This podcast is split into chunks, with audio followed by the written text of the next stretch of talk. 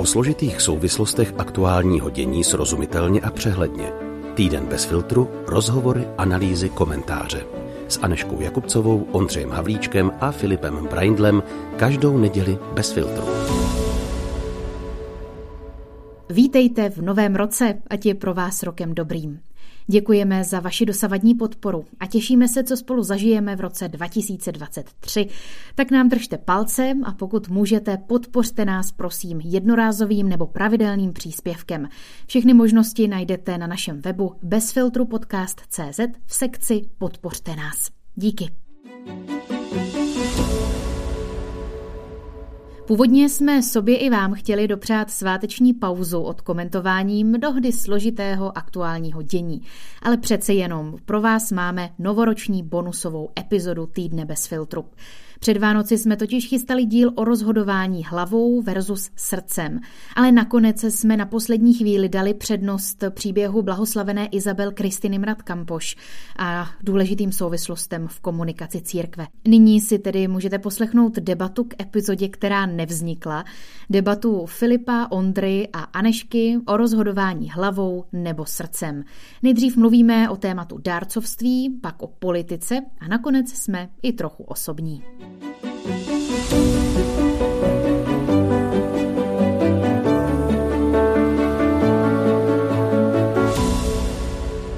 Hlava nebo srdce, rozum nebo nějaká intuice, rozvedeme to potom dál, jak to eh, jak si nějak promlouvá do praxe, ale když se vás zeptám úplně takhle anketní otázkou, bez ohledu na ty souvislosti, hlava nebo srdce, Filipe? Když nestačí hlava, nastoupí srdce. Ale eh, těžko to říct nějak obecně, to jsem se jenom pokusil spíš o bonmot, eh, je to různé a většinou se to kombinuje. Mm-hmm. Ty já vždycky hrozně moc chci tím srdcem a pak přijde ta hlava. Ne, ne, to bych neměl. a začne mě, začne mě ovlivňovat a potom eh, jdu bohužel, já si myslím, že bohužel častěji hlavou. Proč mě napadlo téma pro dnešní díl takovéhle? My jsme před eh, Vánocemi, kdy na nás eh, jaksi útočí a nebo možná mm, ne méně pejorativně řečeno, jsme inspirováni k darování, darování eh, financí, času, dárků těm, kteře, kteří třeba, kterým se nedostává v těchto oblastech. A možná jsme staveni před otázkou, jestli pomáhat pragmaticky, mm, systematicky, organizovaně nějakým organizacím, které se pomoci věnují těm, kterým skupinám společnosti, a nebo e, pomáhat srdcem. Jdu po ulici, potkám někoho, kdo zrovna potřebuje, já jsem tady, on je tady, to je ta situace a já daruju. Tak e, to je jeden moment. A druhý moment jsme také před prezidentskými volbami, kdy už eh, průzkumy ledacos naznačují. Eh, tři kandidáti vypadají eh, tak, že jsou na tom s preferencemi velmi odskočeni nahoru od ostatních kandidátů. A někteří eh, s těmi menšími preferencemi jsou vyzýváni, aby odstoupili, jejich voliči, aby přehodnotili svoji volbu a nevolili tedy takzvaně srdcem, ale pragmaticky a posílili třeba nějakého kandidáta, který má, mm, je podob, z podobného názorového spektra, ale měl by potom nějakou větší šanci. Tak to jsem předestřela tady naši um, paletu uh, témat a, začněme nejdříve u toho, u toho darování. Myslíte si, že um, bychom měli darovat a jak si společnosti pomáhat uh, hlavou nebo srdcem, nebo nakombinovaně, jak uh, už to Filip předestíral? No, možná jsem to předestřel i proto, že si myslím, že jedno nevylučuje druhé a že je žádoucí podporovat třeba organizace, které to dělají systematicky, tu pomoc lidem, kteří to potřebují a zároveň tyhle organizace jsou eh, do jisté míry závislé eh, na eh, té podpoře. Tak to zkrátka dělat, ale zároveň se nebránit i té nějaké spontánní pomoci, když člověk cítí, že to prostě má nějaký smysl, anebo dokonce někdy, kdy cítí, že to vlastně smysl ani velký nemá. Mně napadá třeba takový příklad typický, když se člověk pohybuje tady v centru města, čeká třeba na zastávce a je osloven a pán, který hovoří velmi slušně, většinou pán e, potřebuje těch 32 nebo 26 nebo 18 korun e, na to, aby se někam dopravil. A vy tak nějak tušíte, jako ta, ta hlava říká, prostě nic mu nedávají, protože jako za prvé to nepotřebuje vůbec na žádnou cestu, to si vymyslel, potřebuje to na něco jiného. A za druhé, když mu ty peníze dáš, tak ho tím vlastně utvrzuješ v tom, že má smysl si takhle počínat a to vůbec není správné, ale eh, pak se třeba člověk jako rozhodne jednou za čas, jako má v kapse nějaké drobné, eh, tak mu je zkrátka dá, eh, protože co taky, jako ať je ten člověk jaký chce, tak jako není, není, není v nějakém nadbytku nebo tak, eh, tak eh, třeba mu ty peníze taky eh, poslouží k něčemu dobrému.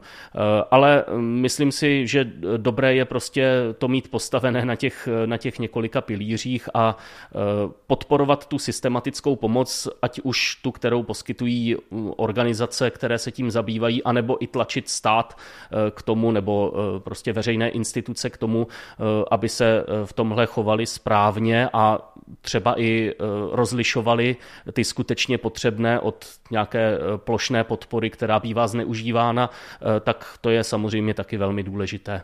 Liší se, promiň Ondro, hned ti dám uh, slovo, jenom uh, mě zajímá ještě jedna věc, Filipe, líší se třeba nějak míra nebo kvalita tvého dobrého pocitu, když daruješ konkrétnímu člověku, ať už na ulici, nebo přispěješ na nějakou dobročinnou sbírku, uh, anebo ta systematická, promyšlená, ale trochu anonymní pomoc?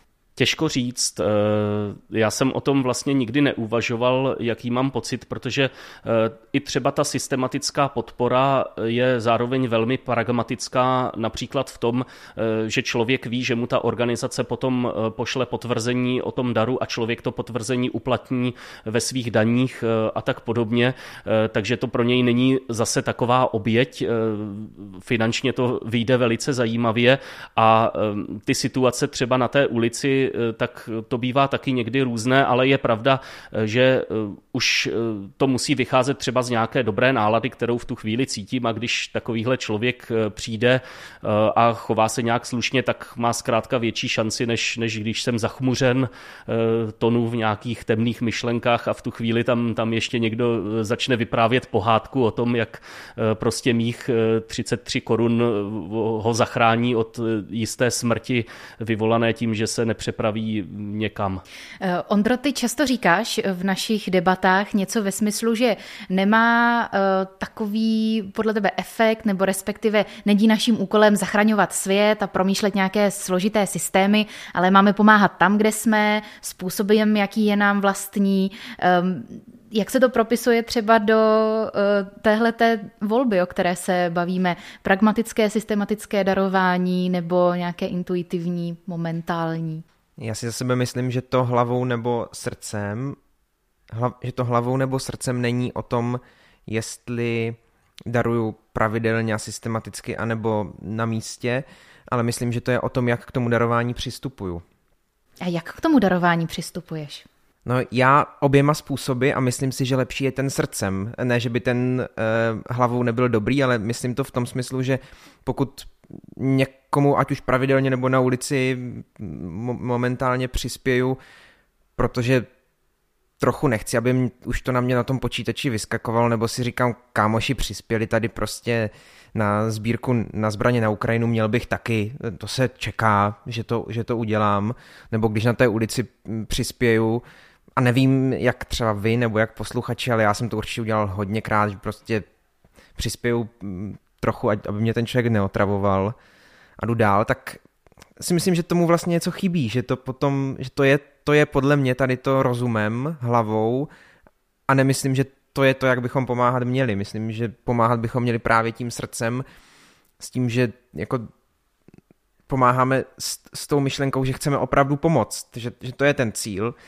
a zároveň s tím, že to není jako naše nějaký dobrodiní tomu člověku takový, takovým tím způsobem jako, no tak já jsem se smiloval a tady ti prostě dávám těch eh, tu housku, nebo tady ti dávám těch 30 korun, nebo tady ti dávám 5 tisíc na ty zbraně, nebo 100 tisíc, ale myslím, že jde o tu myšlenku, o to, o to, s čím do toho jdeme. A samozřejmě, že ne vždycky jsme to schopni ovládnout, ale myslím, že bychom nad tím aspoň měli přemýšlet a zamýšlet se nad tím, jestli když tu housku tomu člověku dáme a potom si sebe poplacáváme po rameni a říkali, říkáme si, hmm, teď jsme potkali pána Ježíše, eh, prostě jak byl ve vězení a hladový a dali jsme mu toto, jsme šikovní. Tak to si myslím, že potom je spíš hlavou než srdcem, ale je, myslím, že to je takový neustálý boj. Hmm. Eh, snažím se to už teď moc nedělat, ale zapojila jsem se před dnem, dvěma dny do internetové diskuze pod příspěvkem Člověka v tísni. Člověk v tísni eh, organizuje už několikátým rokem eh, projekt Skutečný dárek, kdy člověk může mm, za menší či větší obnost pořídit ledacos do rozvojových zemí konkrétním lidem, potom se dostane traktůrek, koza, ryby, něco takového, kanister na vodu, ehm, ško- pro potřeby pro školní školní docházku řekla bych, velmi eh, dobře hodnocený projekt a má i eh, vtipné reklamy, že eh, osobnosti většinou prezentují nějakou zbytečnost, kterou kdy dostali jako dárek, ale je to vlastně úplně zbytečné a proto proč ty peníze ne, nevěnovat třeba na skutečný dárek. A Eh, velmi fundovaně a slušně se tam jeden pán eh, vyjadřoval v komentáři pod tímto příspěvkem, eh, že přece um, už jsme na rozvojovou pomoc v posledních letech dali tolik peněz a není vidět žádné zlepšení. Prostě ti lidé tam s tím neumí hospodařit, stejně uh, migrace je čím dál větší a uh, spíš prostě um, je musíme odhánět uh, abychom vlastně podporovali eh, tam je ve vybudování si toho eh, svého lepšího světa, ne abychom ho budovali my pro ně a že to, že to teda podle něj nemá smysl. A tak jsem se do té diskuze tam zapojila, snažila jsem se tam házet argumenty jako e, jsme zavázaní jako západní společnost, protože dřívější kolonialismus a my můžeme za to, že to tam je takové rozvrácené a zástupné války mezi východem a západem a právě nějaké jako zbrojení a podporování tam různých konfliktů a tak. E, a řekla bych, že retoricky jsem tu debatu vyhrála a podle lajků, ale stejně to ve mně trochu hlodá. Eh, tak eh, na tenhle konkrétní případ se vás chci zeptat, Filipe. Já si to vlákno najdu a možná ti tam eh, budu oponovat, protože já si myslím, že tak, jak říkal Ondra, že si nemyslí, že je správné vlastně tu pomoc jakoby vázat na to, že se poplácám po rameni, že jakoby to dělám proto, abych si do sebe dostal ten, ten pocit, že jsem prostě dobrý a s tím já plně souhlasím, eh, tak si myslím, že eh, stejně tak eh, nemá cenu tu motivaci hledat v nějakých pocitech viny, natož v pocitech viny za, za nějaké globální, prostě za nějakou globální dynamiku, která tam skutečně je. On ten pán má v mnohem pravdu a v jedné podstatné věci, co si myslím já, ji nemá. Eh, já jsem měl možnost eh, vycestovat eh, do řady zemí, mluvit tam zvláště třeba s misionáři a tohle jsme tam docela často nakousli, kdy oni byli vlastně v zemi, přijeli tam ze zahraničí, z toho západu a teď tam viděli, jaké tam jsou poměry a ten jeden to taky okomentoval, že člověk zkrátka v tu chvíli má potřebu jim říkat, jak to mají dělat, čem to dělají špatně, eh, v čem by to měli eh, dělat jinak. A ona je to pravda. Ono to tak jako objektivně je, že kdyby to dělali jinak, tak by se jim dařilo lépe a tak dále. Eh, na druhou stranu ehm, ono to takhle nefunguje. Takže prostě ten dárek podle mě má skutečně smysl, protože doputuje do té konkrétní rodiny a e, poslouží té konkrétní věci a všechno ostatní jsou vlastně jako akademické debaty. Jo? Tam tady můžeme snášet argumenty, že vlastně je to naučí přijímat dary, stát se závislými třeba na pomoci zvenčí a tak dále, ale ta celá problematika je o tolik složitější, že vlastně mm, by člověk došel k závěru, že nemá cenu vlastně vůbec nic. Tak by se vlastně ztratila i ta dobrá motivace pro to pomáhání a to by byla velká škoda. Takže asi, asi bych to viděl takhle, jako nepomáhat ani z pocitu viny, ani z potřeby eh, dopřát si něco dobrého, ani z pocitu toho, že já vím něco lépe než, než ti druzí a když teda jsou tak neschopní, tak jim aspoň pošlu tu kozu, no ale myslím si o tom svoje. To jsou eh, prostě nesprávné motivace a tady možná je ta eh, hlava opravdu tím špatným rádcem. Hmm. A teď by mě opravdu velmi zajímalo, jestli najdeme nějakou paralelu uh, s tím, na co jsme teď přišli v té um, darovací rovině s uh, tou občanskou angažovaností a možností vyjádřit svůj názor ve volbách. Je to jeden prostě z nejsilnějších nástrojů, uh, které jako člověk žijící v demokratické společnosti, občan um, právního státu mám. Ehm, na čem mám tohle svoje rozhodnutí zakládat, když si zvolím svého kandidáta, který je mi nejbližší, ale průzkumu, průzkumy, a to není jeden průzkum eh, z mnoha, ale už eh, se začínají projevovat spíše to jako trendy, eh, které politologové doporučí sledovat spíše než ta konkrétní čísla. Opravdu to vypadá, že mnou zvolený kandidát nemá nejmenší šanci uspět a spíše by uh, ubral procenta eh, těch hlasů jiným poměrně relevantním kandidátům, které bych také za nějakých okolností mohl nebo mohla zvažovat, ale není to prostě on, není to ten můj kandidát. Ondro, dostal ses někdy do takové situace nebo mm, myslíš si, že taková situace se dá nějakým způsobem uh, vyřešit tak, aby člověk mohl být spokojený a nelitovat svého rozhodnutí? Já nevím.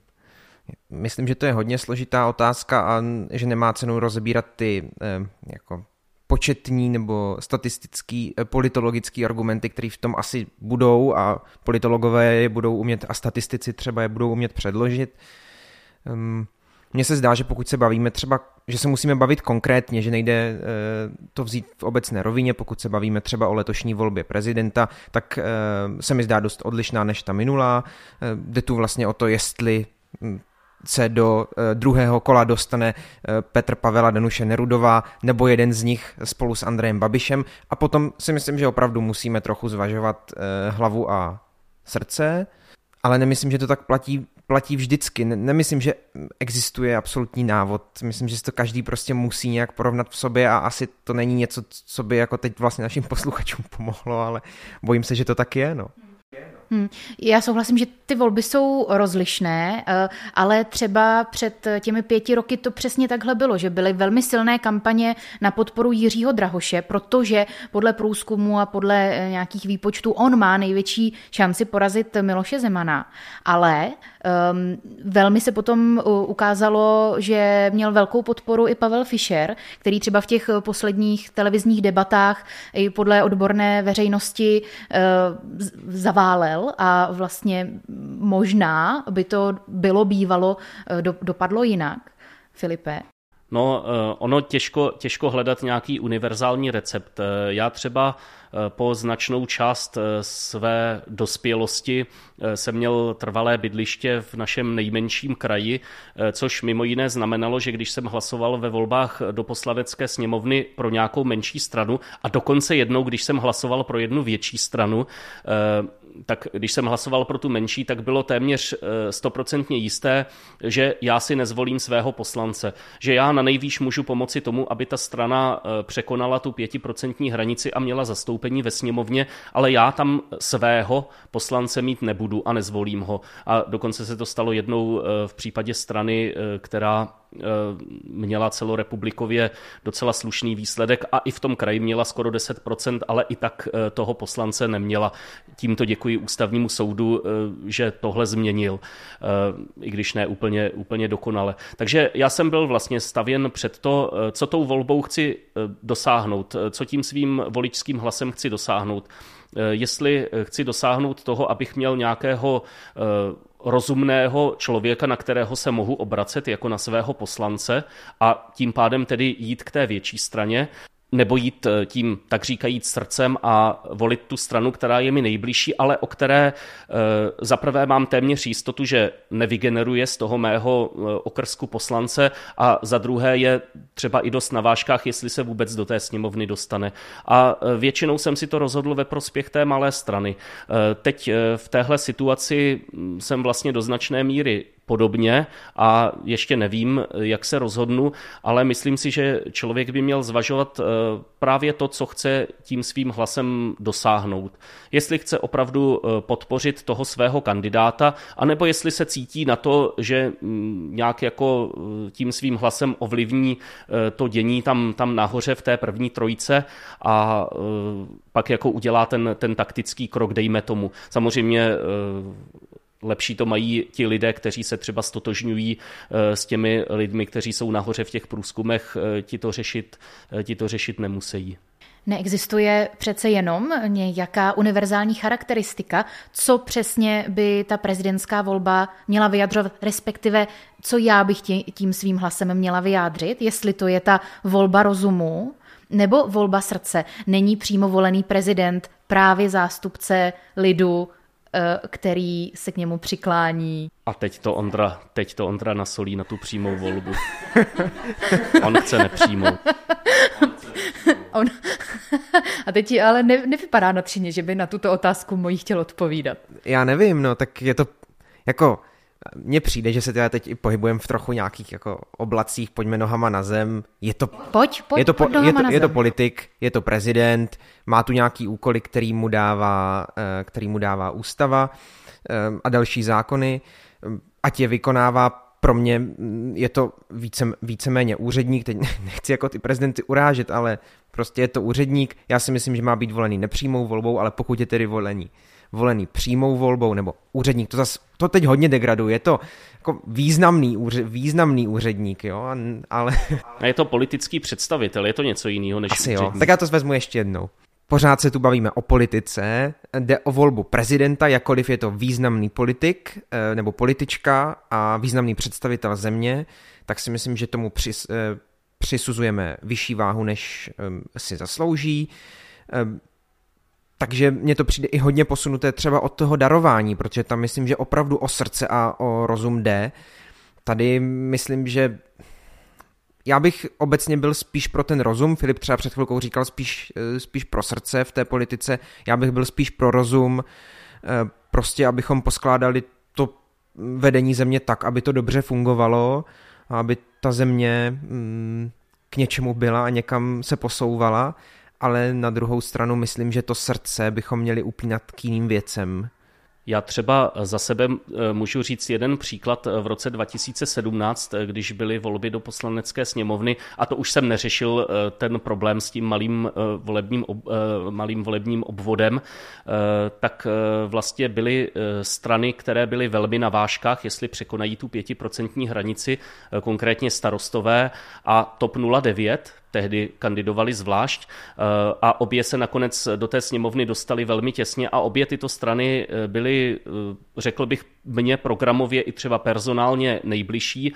A já jsem to tehdy zvažoval a tehdy jsem se rozhodl nějak jako udělat taktickou volbu a raději pomoci těm, kteří opravdu v té sněmovně budou nejspíš, jako s větší pravděpodobností, eh, tak jsem dal je a eh, pak jsem toho skoro litoval, protože eh, tyhle strany se dostaly, měli potom v té sněmovně třeba lidi, se kterými jsem se identifikoval daleko víc. No, tímto bych možná poděkoval zástupcům těchto stran, že do těch dalších voleb se dokázali dohodnout na té koalici spolu, protože tím, tím možná jako spoustě lidí tento problém usnadnili ale eh, to, co jsem eh, chtěl ještě říct, eh, člověk by zároveň neměl pracovat s tím nebo nechat si předhazovat to, že když ty dáš toho kandidáta, co stejně nemá šanci, tak si vinen tím, že do toho druhého kola postoupí ten, ten zlý. To tak prostě není. Ano, jako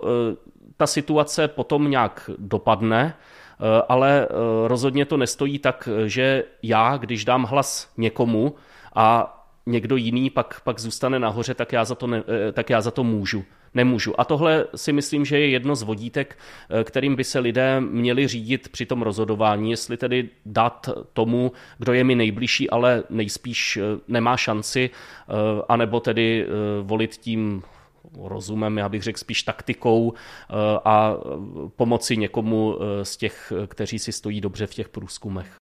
Hmm. Výborně, to je poslední, na co jsem se chtěla ptát. Když už člověk v sobě tu volbu udělá, eh, přišlo mi, že eh, z toho, co oba říkáte, to vyplývá, že to prostě eh, ve výsledku stejně na každém, který musí zvážit, co tím svým hlasem chce vyjádřit, jestli chce pomáhat teď a tady konkrétnímu člověku, nebo systematicky, nebo to nakombinovat. Zkrátka je to na každém prostě člověku, každý na to má svoje integrální právo. Co ale v situaci, kdy se o tom bavím s druhými lidmi. A myslím si, že jsem na to přišla, že tuším, že eh, ta moje rozumová úvaha nebo i ten můj nějaký eh, intuitivní prostě vztah k tomu, kterému kandidátovi nebo organizaci je takový nějaký eh, dobrý a promyšlený a chtěla bych to zkrátka propagovat, tenhle ten názor. Tak teď už po tom, co říkal Filip, vím, že samozřejmě nemám nikoho obvinovat, že je, že je za něco vinen, ale je asi legitimní snažit se uh, trochu nějakým lobbyingem přesvědčit, že tady by měla zvítězit ta taktika, protože důsledky by mohly být takové a takové. Tady zase, že si myslím, eh, že ta prezidentská volba je založená na tom a na tom a pojďme v prvním kole eh, hlasovat srdcem, ať je vidět, jak je to spektrum eh, rozložené a potom v té druhé, v druhém kole už se můžeme zase spojit a určitě něco dokážeme. Jak přistoupit k těm diskuzím a třeba se snaží někoho přesvědčit o vlastním názoru a tím potom ovlivnit i ten výsledek.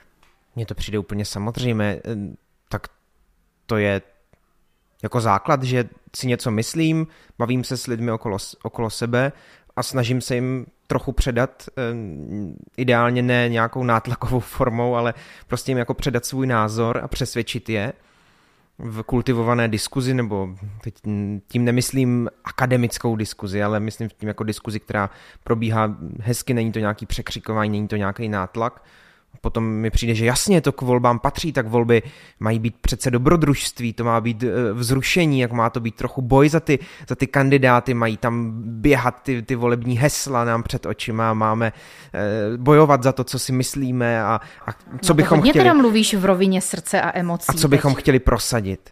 I když si předtím říkal, že to je vlastně spíš rozumová věc. No, pro mě tohle asi není srdce. Pro mě je to spíš něco, co si rozumově řeknu, že toto chci, takhle chci, aby vypadal ten stát, a potom mi přijde, že volby jsou prostě, my jsme o tom měli nedávno díl, jako oni jsou trochu reality show a, a, a to k tomu patří, že to kolem toho jsou ty diskuze, že se navzájem lidi přesvědčují a, a mě to tam sedí, ale nepřijde mi to srdcem. Nebo to je možná o mém osobním postoji, ale mně přijde, že věci, které prožívám srdcem, prožívám jinak než, eh, než třeba volby. Že jako tam cítím jako úplně jiný typ um, jako důležitosti nebo, nebo závažnosti nebo mm, a jo, jako činnosti, který, který dělám srdcem v životě, já nevím, tak když prostě, já třeba hrozně rád tančím, tak když tančím, tak jako Eh, prostě cítím něco úplně jiného, než, eh, než když volím. Nebo eh, hrozně rád sedím u toho skautského táborového ohně, jo? Nebo, nebo když ve vztazích prostě prožíváme to, to tím srdcem, tak si myslím, že to je něco úplně jiného. Jestli to není jako spíš slovíčkaření, na úvod jsem to předestírala jako srdcem, intuicí, nějakou tou emocí, takže to není vyloženě asi srdcem základ našeho bytí, prožívání nějakých transcendentálních jako okamžiků, eh, ale asi rozumím tomu, co chceš říct. Na Filipa to chci ještě pinknout převedeno na um, komunikaci s těmi jednotlivými kandidáty, jestli je legitimní eh, o tom mém názoru, jak by to mělo vypadat, třeba uh, přesvědčovat ty kandidáty, že by možná mohli hm, třeba přemýšlet o odstoupení a tím svými pěti, třemi procenty hlasů přispět uh, těm podobně smýšlejícím kandidátům. Já si myslím, že je to nejen legitimní, ale že je to i velice užitečné vlastně konfrontovat eh, je s tím, třeba ty kandidáty, kteří se trvávají na těch nižších místech těch průzkumů, aby oni byli nuceni vlastně obhajovat tu svoji kandidaturu. To si myslím, že je velice žádoucí a pokud to tak někdo cítí, tak, tak jako nechť to vůči ním dělá. Já myslím, že se to i dost děje. Trošku jedna věc, které se obávám, aby se ta celá debata nezdrcla právě jenom na tohle a e, aby vlastně potom jako nehráli e, ty volby se jenom na tom, že výjdou na začátku prosince, že výjdou třeba dva měsíce před volbami nějaké série průzkumu a, mm, a máme, máme vymalováno. Takže to je jenom, jenom takový, takový moment, kterého bych se trošku obával, ale jinak ta otázka je zcela na místě. Jako řekněte, proč pořád kandidujete, když jako vidíte, že Eh, nejen, že vám není nakloněn, nakloněn ten volební průzkum, ale eh, že i dost lidí vlastně, eh, kterým jste sympatický, tak, tak vyjadřují, že tohle vidí zkrátka trošku problematicky. Chce ještě Ondra něčím přispět, anebo uh, se schylujeme k závěru naší debaty? No ne, já jsem se vás chtěl ještě něco zeptat, ale... Já jsem chtěl jenom říct, že se cítím líp, když volím, než když tančím, ale každý to má jinak. Ale, ale, pro mě je to tak nějak jednodušší. Jako. no, eh, tak, eh, tak teď jsem se úplně vyvedl z míry. Chtěla něco zeptat. Chtěla jsem se vás zeptat, ano, ty jsi totiž psala, kdy, eh, myslím, že jsi to tak psala, kdy v životě prostě volíme teda hlavou a kdy srdcem, jako kromě těchto popsaných, tak mě zajímalo, kdy volíte hlavou, nebo se, jako kdy to vlastně rozpoznáváte, že je tam ten konflikt, v jakých situacích se vám to stává? Eh, já, já do těchto dilemat se moc nedostávám.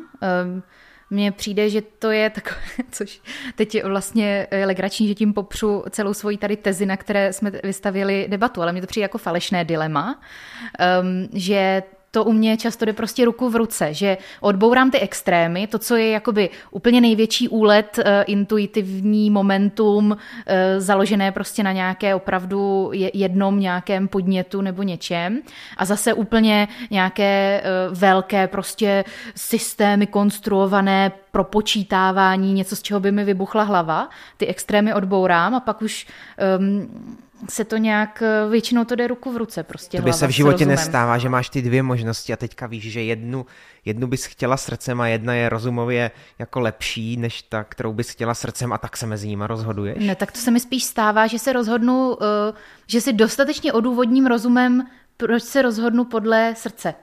To bych, to bych chtěl tohle.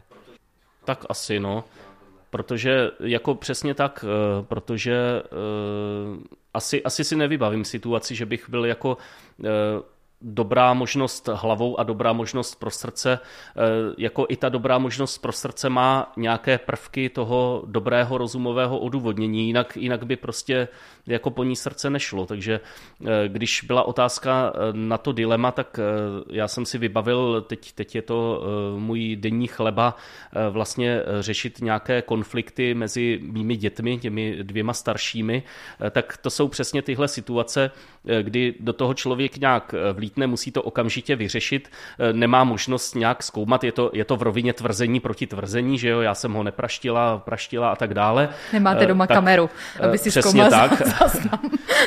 No a i kdyby, tak, tak jako nemůžeš je tam postavit jako pardon děti, já se teď půjdu podívat na kamerový záznam a až to, až to vyřešíme, jo, takže člověk do toho na jednu stranu nemůže jít nějakou, nějakou vyloženě prostě jen tak, ale na druhou stranu to taky nejde, nejde vzít rozumově, protože rozumově to znamená opravdu jako e, zajistit důkazy, že jo, e, vyslechnout e, účastníky, najít rozpory v jejich výpovědí, pak určit výníka, e, popsat tu situaci a na to není čas. E, takže e, se to pak řeší nějakou rutinou, která v sobě právě kombinuje tyhle prvky, kombinuje nějakou zkušenost, e, jak to třeba vypadalo naposledy, co se ukázalo, e, jak, jak to bylo doopravdy e, a tak dále. A do toho to člověk eh, všechno vloží a eh, okamžitě jako tu, tu situaci nějak vyřeší z pravidla tak, eh, že jako tu vinu nějak rozdá na obě strany, protože to tak nakonec jako i bývá. Teda já vám závidím, vy máte úplně to super. Já se pořád rozhoduju hlava nebo srdce. A kdy třeba?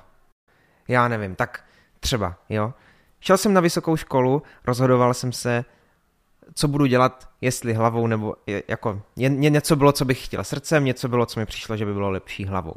Třeba teď se rozhodu, co budu dělat po škole. Mám nějaké věci, co bych hrozně moc chtěl dělat, ale říkám si, hm, ale výhodnější by bylo dělat. A jako v eh, jakém smyslu toto. výhodnější? No tak jako, třeba že jako pro můj, peněz, ne, tak nebo... třeba pro můj život by to bylo klidnější, zajištěnější, eh, bylo by to, jo, jako, tak má to prostě různý ty, ty aspekty. No, ale ta... Nebo potom se rozho... Jo, ale, ale ta druhá volba taky není, že by si jako někde živořil nebo, nebo jako třel ne... bídu. Bylo by to, to ne, třeba ale... jako nejistota, dobrodružnější, ale zase ne, jako ale pokud si, pokud si to třeba prostě nějak promyslím, tak si říkám ano, rozumově by pro život byla lepší třeba tato varianta, ale srdcem bych chtěl víc tuto. Jo, nebo um, ještě před chvilkou mě něco ještě napadlo. Nebo třeba, hm, chtěl bych ještě, kromě toho, co dělám ve svém volném čase, dělat tohle. To se mi fakt líbí, mám to rád. A pak si řeknu, no, ale už toho vlastně děláš docela dost, takže mm, a už, už seš docela unavený z toho, co, e, e, z toho jako množství těch činností, takže srdcem bys to chtěl dělat, ale vlastně víš, že kdykoliv si z něco dalšího přidal, tak toho bylo zase ještě víc. A tak, takže mi přijde, že ten rozum versus srdce mám často tak asi nezbývá, eh, než eh, inspirovat eh, i vás, abyste si tyhle otázky možná kladli, pokud už na vás nevyskakují náhodou z vašich sociálních sítí a každodenních mezilidských interakcí. Ehm, přeje, Přejeme vám, abyste si to namíchali úplně ideálně, abyste se v tom cítili dobře, ten rozum a to srdce a aby všechno dobře dopadlo. Aneška Ondra a Filip se s vámi loučí. Za týden v neděli se těšíme na slyšenou u klasického dílu Týdne bez filtru a přejeme vám úspěšný vstup do nového roku. Ať se vám daří. Bez filtru. O zásadních věcech otevřeně a bez předsudků. Najdete nás v podcastových aplikacích na Facebooku, Twitteru a Instagramu bez filtru pomlčka podcast. Chcete nás podpořit? Info na webu bezfiltrupodcast.cz